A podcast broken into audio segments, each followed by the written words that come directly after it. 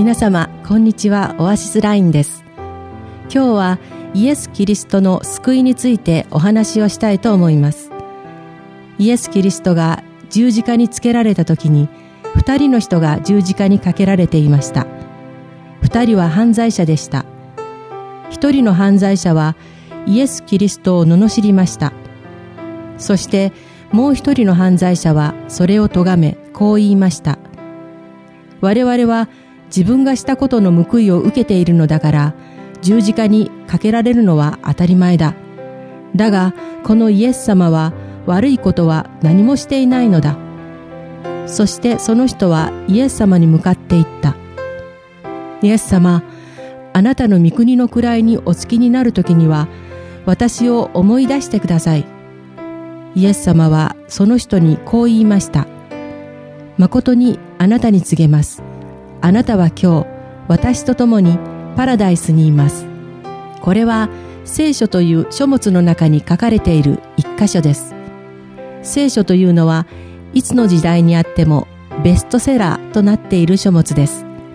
この中でパラダイスという言葉が出てきます。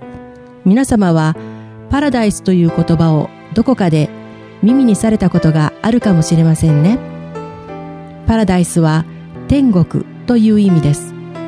聖書の中では天国は苦しみもなく悲しみもない平安に満たされた安らかな世界と表現されています。私たちは100%死に向かっています。これは逃れようのない事実です。死後のことを人はいろいろと想像します。ある人はお花畑が広がっており、三途の川が流れていると。ある人は無になるとも、またある人は別の何かに生まれ変わるとも言っています。聖書には明確に書かれています。ルカの福音書という箇所には、イエス・キリストを受け入れずに死んだある金持ちは地獄に行き、貧乏人だったラザロという人物はイエス・キリストを救い主として受け入れ、そして死んで後に天国に行きました。地獄に行ったある金持ちはこう言いました。ラザロが指先を水に浸して私の舌を冷やすようにラザロをよこしてください。私はこの炎の中で苦しくてたまりません。地獄という世界、炎の中で苦しみ続けるのは永遠です。神様は人を慈しんでおられます。私たちが安心して暮らせるこの地球という環境を用意してくださったのも神様です。神様はイエス・キリストという神の一人子をこの世に使わしました。人々の罪の身代わりとして十字架にかけられたのもあなたを愛するがゆえです。嘘偽り、妬み、公職、それらは言葉に出さずとも心に思うだけでも罪なのです。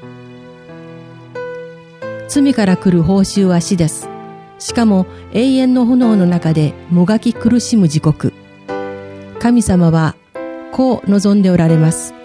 イエス・キリストはあなたの罪の身代わりとして十字架にかけられたこと、あなたの罪からの救い主であるということを、イエス・キリストをあなたの救い主として信じ受け入れ、あなたと共に天国で安らかに過ごすことを神様は望んでおられます。